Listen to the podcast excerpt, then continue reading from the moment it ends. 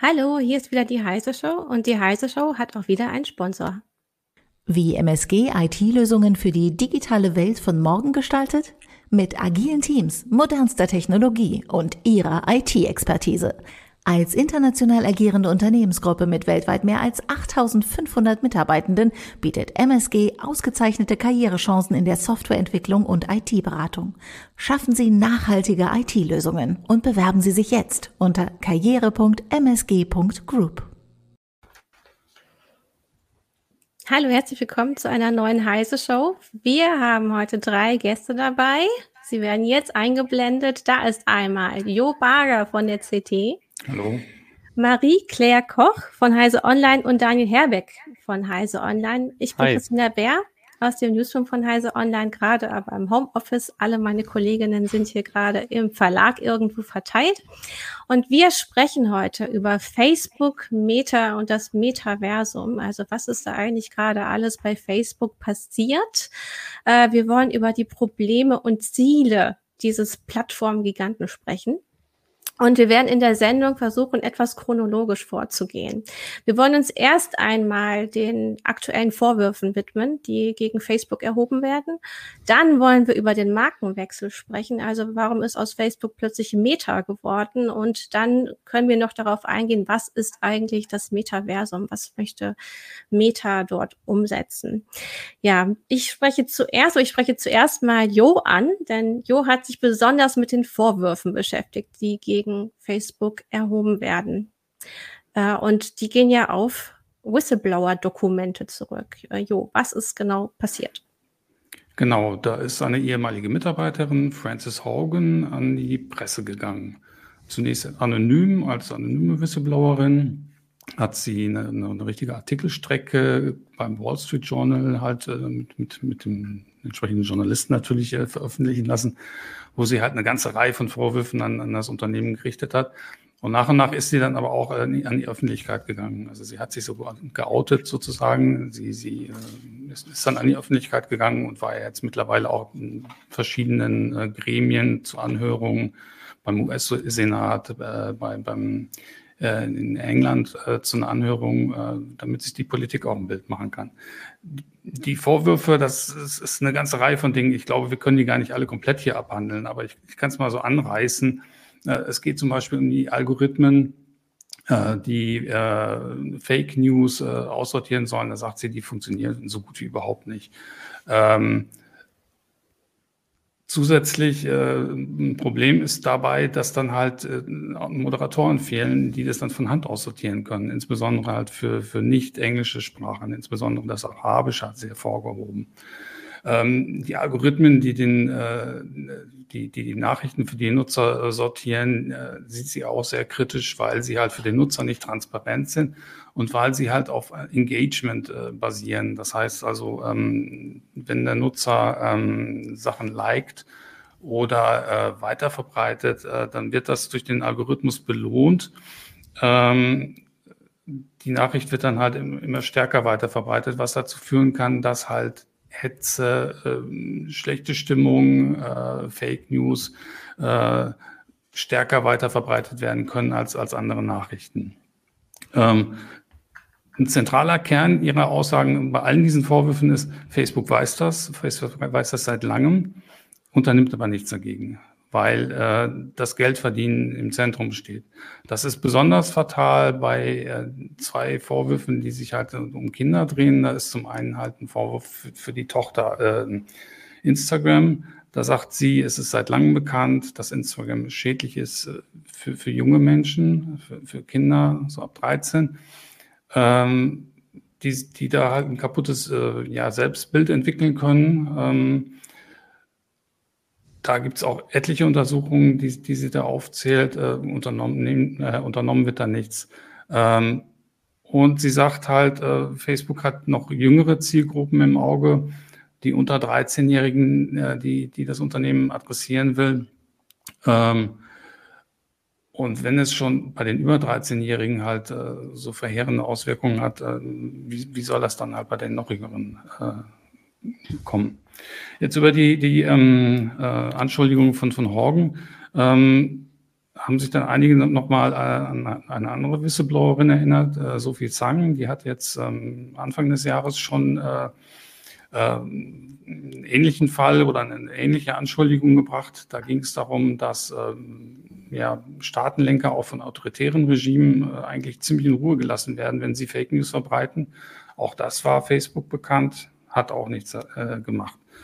Sophie Zhang ist auch ähnlich wie Haugen dann bei Facebook ausgeschieden und an die Öffentlichkeit gegangen. Aber seinerzeit hat das nicht so große Wellen geschlagen, auch weil es nicht so viele Anschuldigungen waren. Und jetzt im Nachklapp sozusagen, nachdem jetzt der Knoten geplatzt war, sind auch noch andere Whistleblower an die Öffentlichkeit getreten, die noch eine ganze Reihe weiterer Anschuldigungen gebracht haben. Das ist jetzt halt also irgendwie, es wird mal weitergedreht, also auch als Journalist ist es, muss man halt ständig gucken, was hat sich denn heute Neues ergeben. Also man muss da ständig am Ball bleiben, um überhaupt noch alle Vorwürfe irgendwie mitzukriegen. Ich meine, deswegen sitzen wir unter anderem zu viert hier, weil ihr so jeder für sich einen besonderen Teil abdeckt, weil das ist so ein Teil des Ganzen. Man hat halt Facebook bzw. Meta und darunter vereinen sich sehr viele verschiedene Apps oder Angebote. Also wir haben halt Facebook an sich als soziales Netzwerk und Instagram und dann haben wir auch noch den Messenger WhatsApp. Dann gibt es diesen großen neuen Spielebereich, der da aufgebaut werden soll. Also man spricht da über viele verschiedene Sachen. Du hast dich jetzt tatsächlich so mit dieser Regulierung so ein bisschen auseinandergesetzt, Jo, oder was da vielleicht auch Regulierer machen könnten. Wie reagiert denn jetzt zum Beispiel die Politik auf diese Vorwürfe? Na, erstmal mit großem Interesse. Also sie ist ja schon von verschiedenen Regierungen eingeladen worden, das vorzutragen. Nächste Woche ist sie noch bei der EU. Bei der EU ist ja gerade ein größeres oder zwei größere Gesetzespakete in der Mache, das sind Digital Services Act und Digital Market Act, die halt vor allem eine erste große Plattform regulieren sollen. Also da geht es halt zum Beispiel um Transparenzpflichten, einfach um die Macht von so großen Internetkonzernen ein bisschen einzudämmen. Und eigentlich sollte da jetzt in der nächsten Woche eine Entscheidung fallen, aber die haben sich halt nochmal vertagt und gesagt, wir hören uns jetzt die Frances Haugen mal an, was sie zu sagen hat. Also möglicherweise wirkt sich das jetzt auch nochmal konkret auf die EU-Gesetzgebung aus. Mark Zuckerberg sagt ja auch selber, bitte gibt uns mehr Regeln. Der ist ja wohl auch ein bisschen in der Zwickmühle, weil er halt nicht weiß, wo muss ich hier Grenzen ziehen. Ich meine, Facebook ist jetzt Meta ist ein börsennotiertes Unternehmen und ist natürlich darauf ausgerichtet, Geld zu verdienen. Das Recht auf freie Meinungsäußerung ist ein sehr hohes Recht, insbesondere in den USA. Und wo immer man als Plattform eingreift und zum Beispiel irgendwelche Gruppen löscht, ist das ja ein Eingriff in die freie Meinungsäußerung. Insofern kann ich das auch ein Stück weit verstehen, dass er sagt, wir hauen da nicht so mit der harten Axt rein, sondern wir halten uns da zurück. Andererseits scheint aber auch systematisch eine Menge schief zu gehen und vielleicht braucht es einfach Regeln. Ich wollte gerade fragen, ob das nicht auch zum Teil vorgeschoben ist, weil du hast auch unter anderem darauf aufmerksam gemacht, du hast so einen kleinen Übersichtsartikel geschrieben, den man bei Heise Online auch lesen kann oder auch dann in der CT wird was erscheinen oder ist erschienen, dass es auch Sonderregelungen gab für Accounts von berühmten Menschen. Also da wurde da nicht so stark eingegriffen wie bei normalen Nutzerinnen und Nutzern. Und was das zum Beispiel in den USA bedeutet hat man ja gesehen mit Trump und Co. Na klar, ich will ihn da nicht aus der Verantwortung lassen. Also gerade auch in der Masse der Veröffentlichung ergibt sich da ein Bild. Ne? Und also es sind ja nicht nur diese Whistleblower. Ich habe in dem Artikel auch nochmal zwei Meldungen mit verarbeitet, die auch in das Bild passen, nämlich dass Facebook halt auch externe Forscher blockiert hat, die versucht haben, den Einfluss von Facebook halt mit Add-ons, Browser-Add-ons zu messen. Da hat Facebook die verschiedensten Dinge bewegt, damit die da nicht zurande kommen. Und da sind 2 Forschungsprojekte halt ausgebremst worden. Also nein, das sind natürlich auch vorgeschobene Argumente. Und ich denke, es ist mal an der Zeit, dass da was reguliert wird. Mhm. Frances Haugen hat jetzt heute über die DPA hat gemeint, dass Frances Haugen gesagt hat, es müsste eine Verpflichtung geben, dass soziale Netzwerke einen Einblick geben in ihre Algorithmen, beziehungsweise dass sie regelmäßig Daten schicken, was da eigentlich passiert, damit man das analysieren kann. Wäre das nicht auch Teil des DSA auf europäischer Ebene? So was sieht er auch vor. Wobei das jetzt so ganz allgemein formuliert ist. Wir müssen da mal ins Detail gucken, worauf das dann konkret hinausläuft. Ne? Also gerade Facebook war ja auch in der Vergangenheit immer ganz gut, oder andere große Konzerne auch, darin Regeln kreativ auszulegen. Ob das dann halt passt, also schauen wir mal.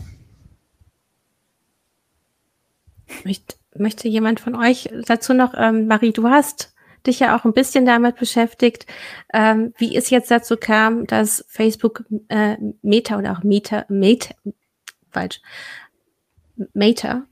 habe ich es richtig ausgesprochen? Meta, so, genau, Meta heißt. Zum Teil wurde kolportiert, dass sie diesen Markenwechsel jetzt vollzogen haben, weil gerade so viel negative Presse auf Facebook einstürmt.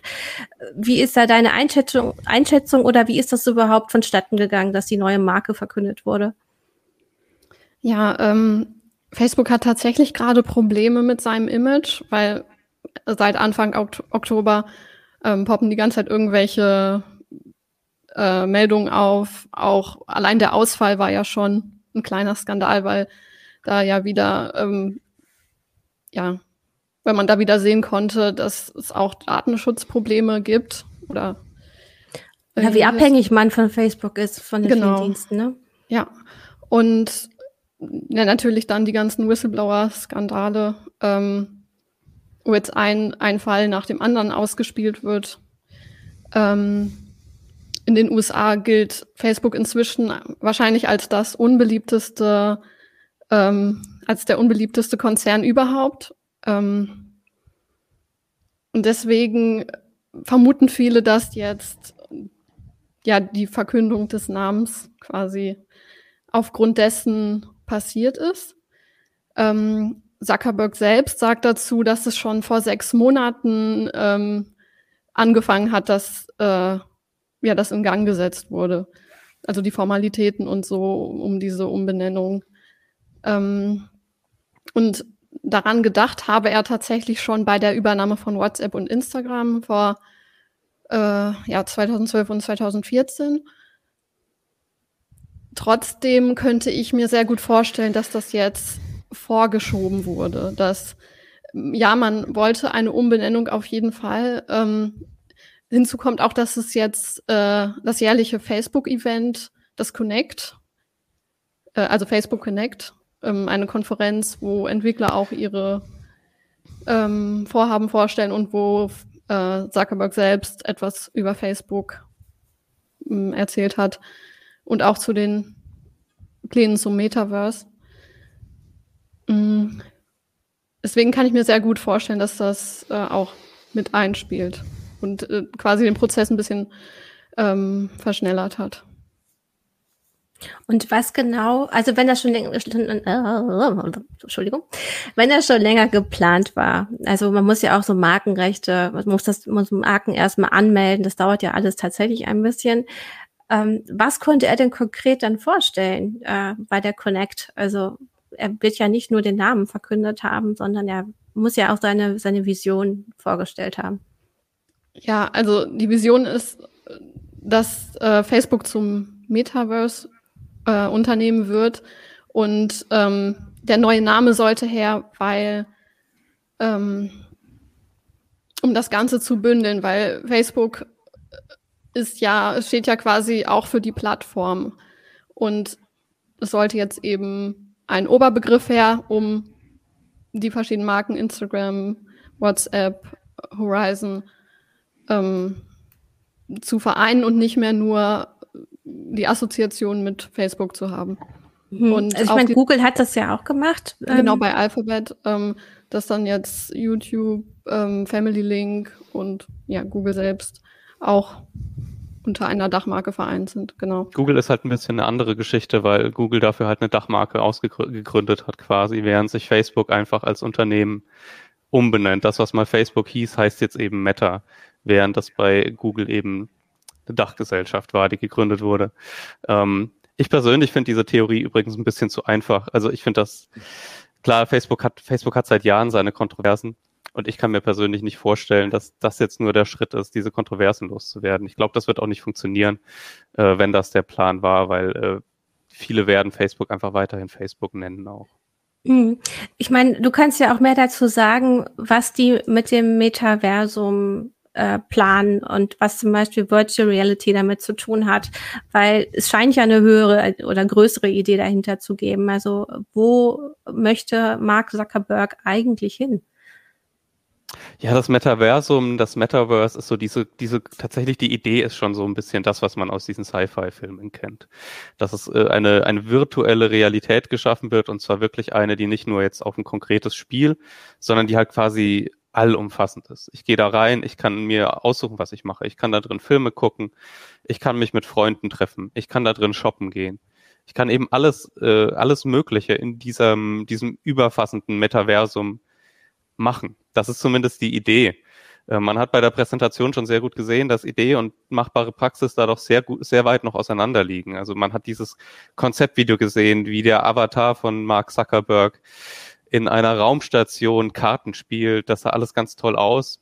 Und dann hat man eben so ein paar Szenen gesehen aus den Anwendungen, die es tatsächlich schon gibt, zum Beispiel dieses Horizon Workrooms, wo man dann eben sehr stark abstrahierte Comic-Grafik hat. Und wo eben auch, das sind Bugs drin, das sieht alles nicht 100%ig so gut aus, wie man sich das vorstellt in diesen Sci-Fi-Sachen. Deswegen muss ich eben auch ganz klar sagen, die Technik ist nicht da, um das umzusetzen, was man in den Sci-Fi-Filmen sieht. Die wird auch in naher Zukunft nicht da sein.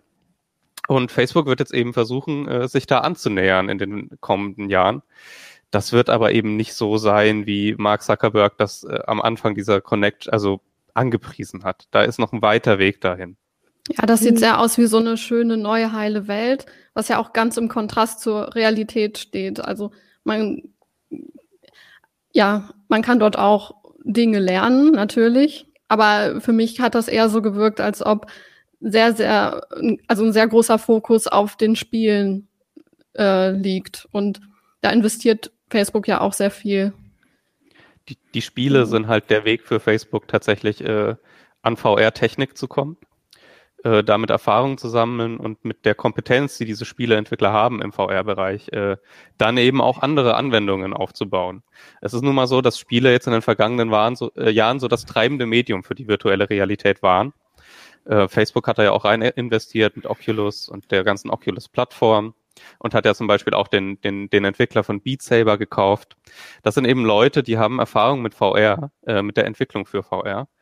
Und deswegen ist das natürlich im Moment noch spielelastig. Ich glaube langfristig, klar, Spiele werden da in der Vision von Facebook weiterhin ihren Part spielen. Aber es soll eben auch weg von diesen reinen Spielen und hin eben zu einer umfassenderen Plattform, in der man eben auch andere Dinge machen kann. Also zum Beispiel shoppen gehen oder sich in virtuellen Räumen treffen mit seinen Freunden, um irgendwie zu sprechen und zu zocken. Genau, es soll eben... Es ist auf jeden Fall in jeder Hinsicht eine Wette auf die ferne Zukunft oder so. Wir reden hier von mehreren Jahren. Also in dieser Präsentation war mehrfach die Rede davon, ja, wir entwickeln da gerade dran, aber das ist noch lange nicht so weit. Also wir brauchen da noch ganz viel Zeit und so fort. Also ich finde es schon ziemlich sportlich, also so früh so weitgehende Einblicke zu geben oder so. Es ist überhaupt nicht klar, ob das jemals Realität wird. Abgesehen davon hat Zuckerberg ja selber gesagt, das Ganze wird offen sein oder so, das wird kein Facebook-Netz sein. Und ich frage mich nach dem Ganzen, oder kein Meta-Ding sein, kein geschlossenes System, dann frage ich mich nach dem, was wir jetzt über dieses Unternehmen wissen, wer will denn dann ausgerechnet in so eine Metaversum, wenn es auch andere gibt? Also es muss halt andere geben erstmal. Ne? Mhm. Aber da sind auch super viele Kooperationspartner schon dabei, wo man dann schon überlegt, wie das dann werden soll. Wer ist dabei? Ja, Marie? Dropbox, Slack, Zoom. Ja, das holen sich aber die großen Unternehmen dann immer bei solchen Präsentationen irgendwelche Partner dran oder so. Das ist ja erstmal nicht so besonders schwierig, ein zusätzliches Bempel irgendwo dran zu beppen oder so. Wie das Ganze dann mit Leben gefüllt wird, steht dann auf einem ganz anderen Blatt, ne? Ja, Jo sagt, das sind Jahre. Es gibt auch Leute, die sagen, es sind Jahrzehnte. Also es ist halt einfach, man muss halt einfach mal sich vor Augen führen, wie die VR-Technik im Moment ist. Also Facebook sagt ja selbst, das muss man gar nicht erstmal, muss man nicht zwingend in der VR sein, um das zu nutzen, weil auch einfach die Geräte sind erstmal nicht verbreitet. Sie sind nicht so gut, wie man sich das wünscht. Diese Standalone-Headsets, die sind irgendwie ein bisschen schwer auf dem Kopf. Sie sind immer noch größer, als man sich das vorstellt oder als man sich das wünschen würde. Und sie halten halt nur 1-2 Stunden durch, bevor sie an den Strom müssen und so. Das ist ein Riesenproblem. Und keiner will irgendwie den ganzen Tag im Metaversum verbringen, wenn er alle 5 Minuten an Strom muss dafür. Die Auflösungen sind auch nicht so gut. Die Blickfelder sind nicht so gut, wie man das sich vorstellt, wenn man diese ganzen Sci-Fi-Sachen anschaut, wo man wirklich in eine andere Welt abtaucht. Soweit ist die Technik einfach auch noch nicht. Und das wird sich in den nächsten Jahren auch nicht so schnell ändern. Ein ganz anderes Problem bei VR-Headsets ist einfach auch die Simulator-Krankheit, die es gibt. Es gibt einfach sehr viele Leute, die so VR-Headsets gar nicht länger tragen können als eine halbe Stunde, weil ihnen dann übel wird. Und das alles muss man irgendwie, das muss man vereinen mit dieser Vision der zweiten Welt, in der man dann abtaucht und nur zwischendurch mal in die reale Welt zurückkehrt, um sich was zu trinken zu holen oder so. Das ist Surfax schreibt doch gerade, für Brillenträger ist es auch nicht sehr geeignet. Ich muss jetzt gerade an Augmented Reality denken, was ja eigentlich so ein Zwischenschritt wäre. Das wäre was anderes. Genau, also, es ist was anderes. Vielleicht magst du es nochmal erklären.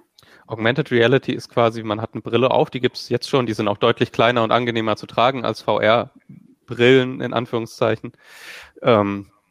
Die projizieren digitale Objekte ins reale Sichtfeld.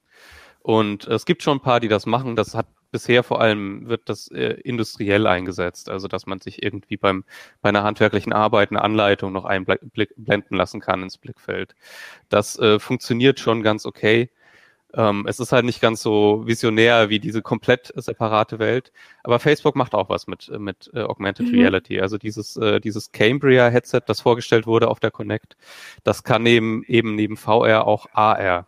Und das ist dann so eine Kompromisslösung. Facebook hat das auch so ein bisschen angedeutet, dass man eben, wenn man keinen Bock hat, in der virtuellen Realität das Metaverse zu erleben, dass man sich eben Teile des Metaverse in den Raum reinblenden lassen kann und dann eben die Realität noch wahrnehmen kann, während da so beispielsweise so ein Avatar mit einem spricht.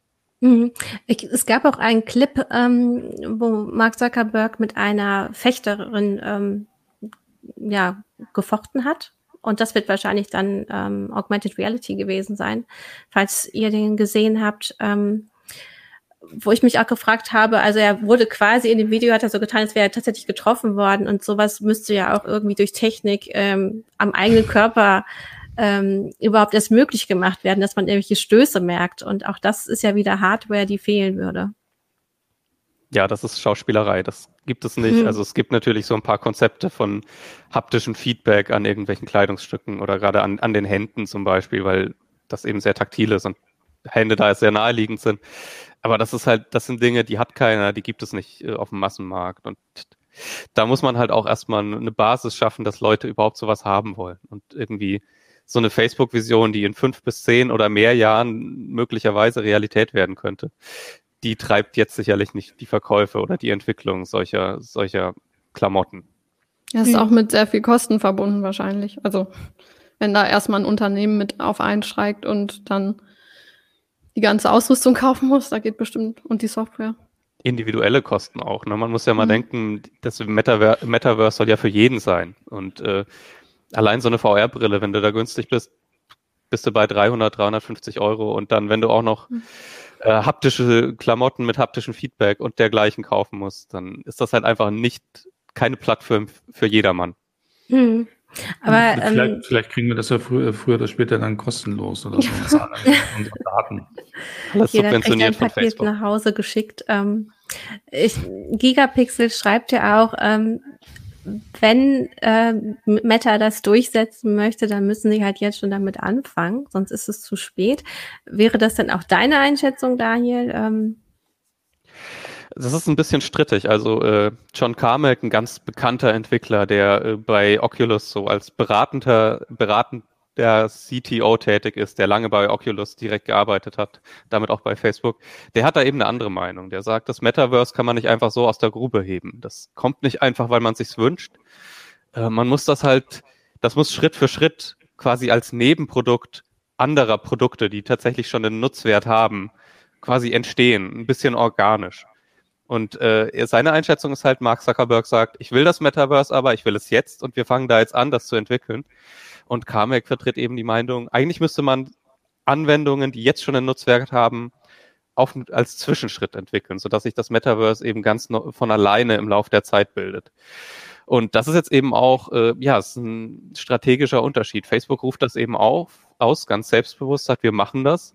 Vielleicht ist das auch eine Idee, um eben die Partner schon an Bord ziehen zu können, jetzt schon, mit diesen gehobenen Plänen und dem mehr oder weniger konkreten Vorhaben des Metaverse. Aber ob das dann natürlich gelingt, weil es ist ja schon ein weiter Weg.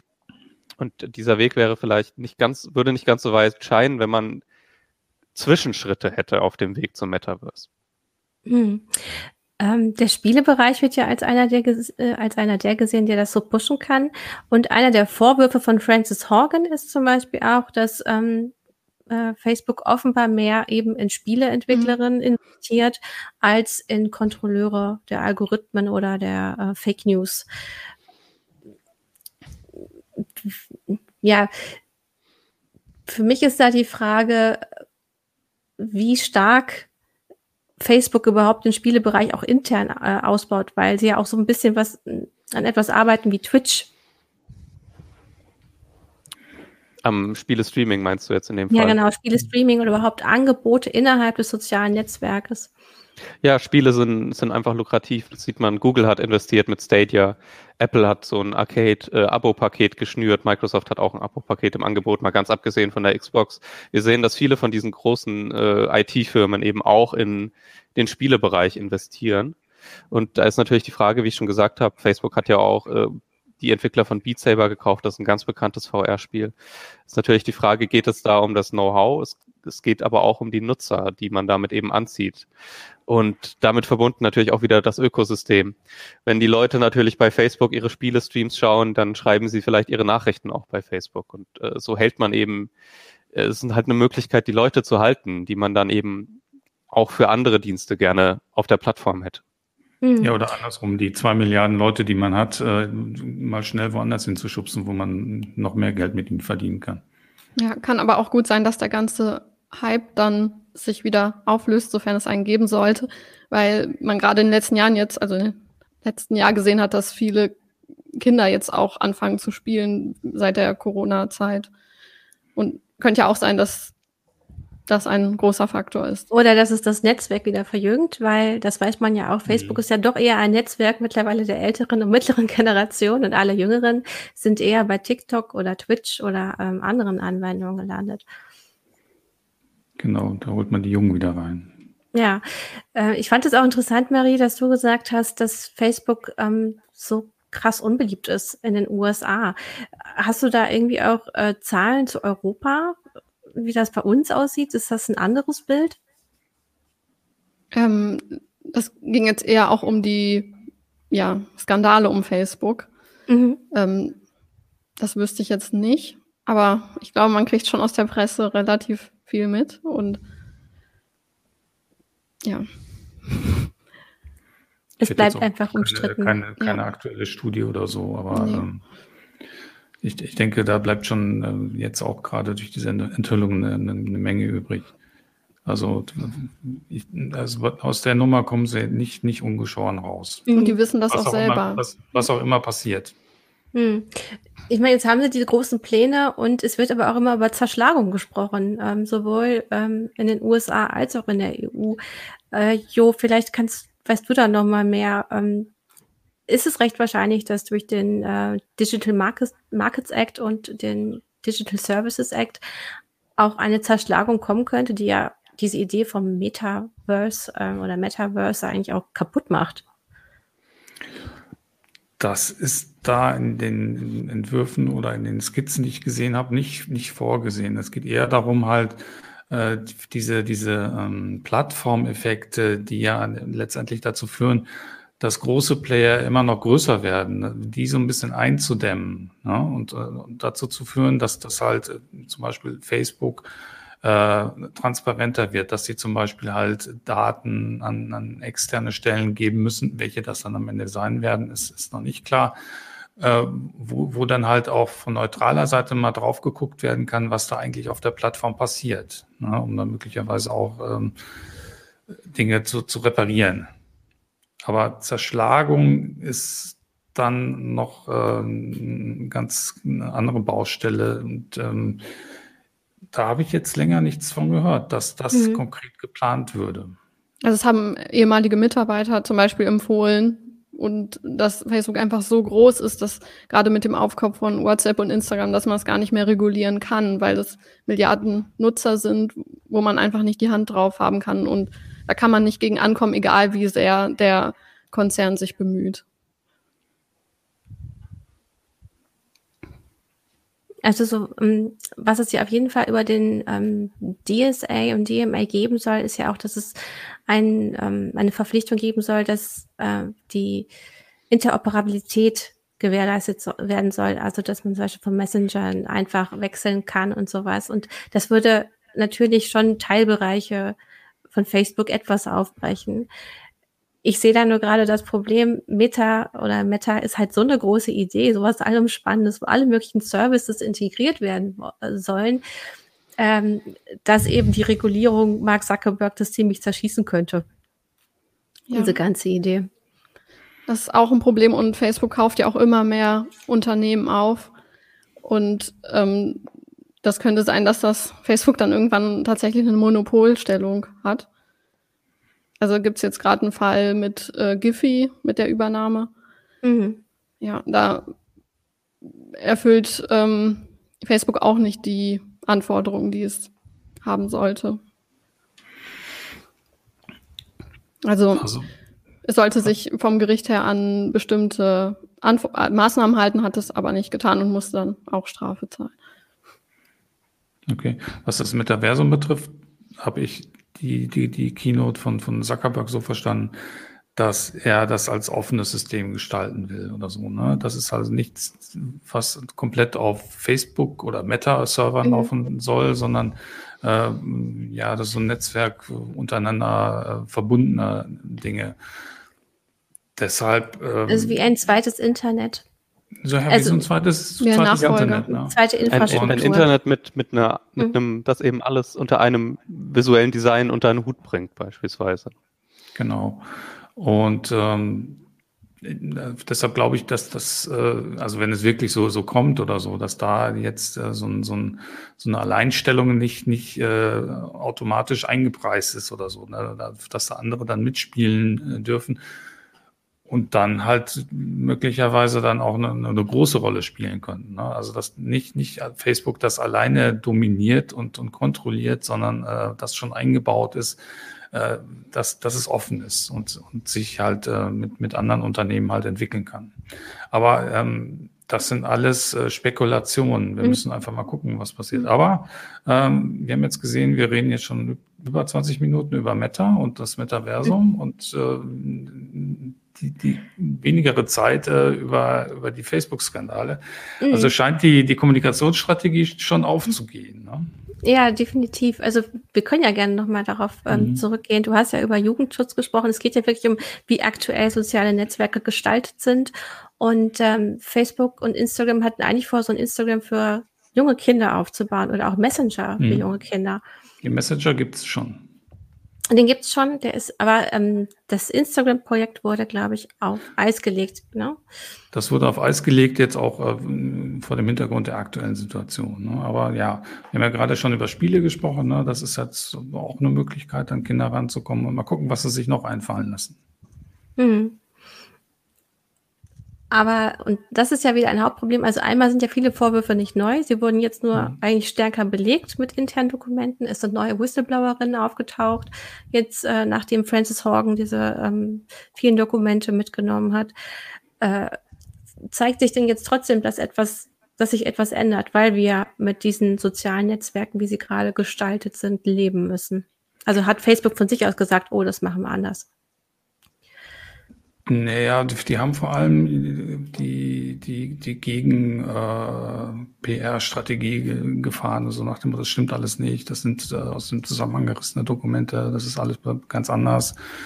Also die haben erstmal die übliche Schiene gefahren und dann möglicherweise ist ja halt die Verkündung von Meta jetzt so früh, vom Metaversum, auch Teil der Kommunikationsstrategie, das weiß man ja nicht.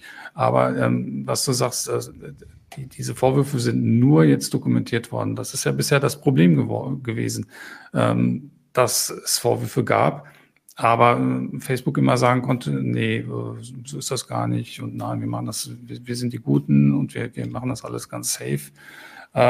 Und jetzt mal mit internen Dokumenten belegt worden ist, nee, es ist nicht alles safe, da und da und da stimmt was nicht und Facebook weiß das und Facebook unternimmt nichts, im Gegenteil. Mhm.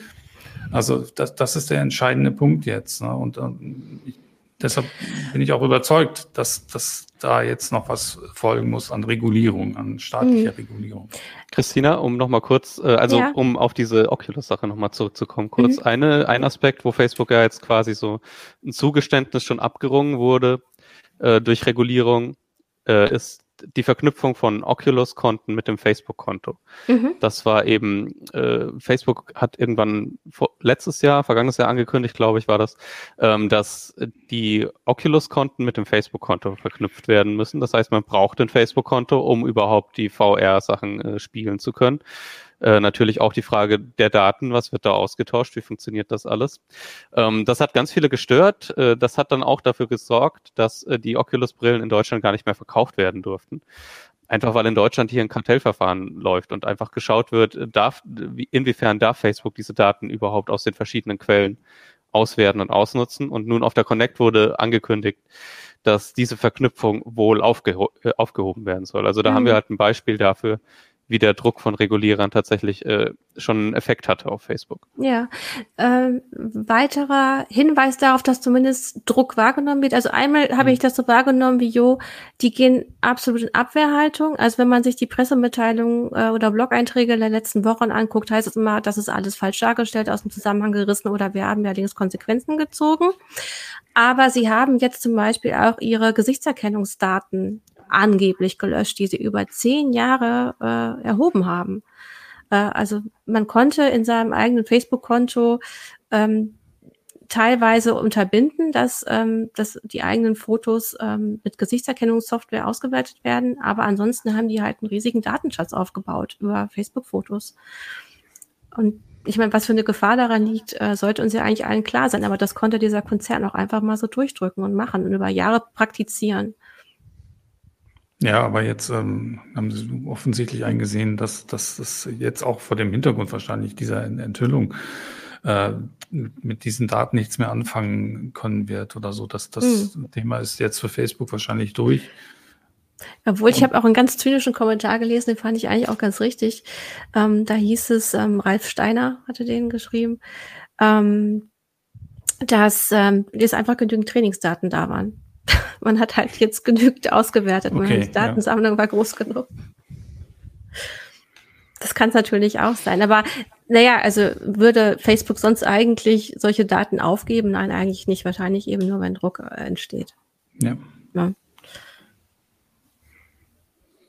Du hattest auch noch darauf hingewiesen, dass Facebook zwischendurch eigentlich Universitäten Zugang verschafft hat auf die eigenen Daten, beziehungsweise konnten die Browser-Erweiterungen installieren lassen von Nutzerinnen, sodass die ihre Daten weitergegeben haben. Das wurde ja auch unterbunden. Was steckte da genau hinter? Das war ein Projekt an der New Yorker Universität, Ad-Observer nannte sich das. Da ging es darum, herauszufinden, wer welche Anzeigen angezeigt kriegt. Und dazu wurde eine Browser-Erweiterung entwickelt, womit jeder halt quasi diesem Projekt die Anzeigen spenden konnte, sozusagen, die er angezeigt kriegt. Und Facebook hat so argumentiert, so nach dem Motto, nee, das geht nicht hier mit der Erweiterung, das ist Datenschutz, da werden Daten von Dritten übertragen, was aber letztlich überhaupt nicht stimmt, denn es ging nur um diese Anzeigen, die ja gezeigt werden, und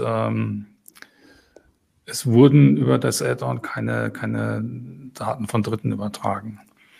Nichtsdestotrotz hat das Ad-Observer auch, weil die, glaube ich, rechtliche Schritte angedroht haben oder so, haben die das einfach dann gecancelt. Mhm. Ich habe gerade Ralf aus Versehen gesagt, ich meine Falk Steiner, der teilweise auch mal für Heise Online geschrieben hat.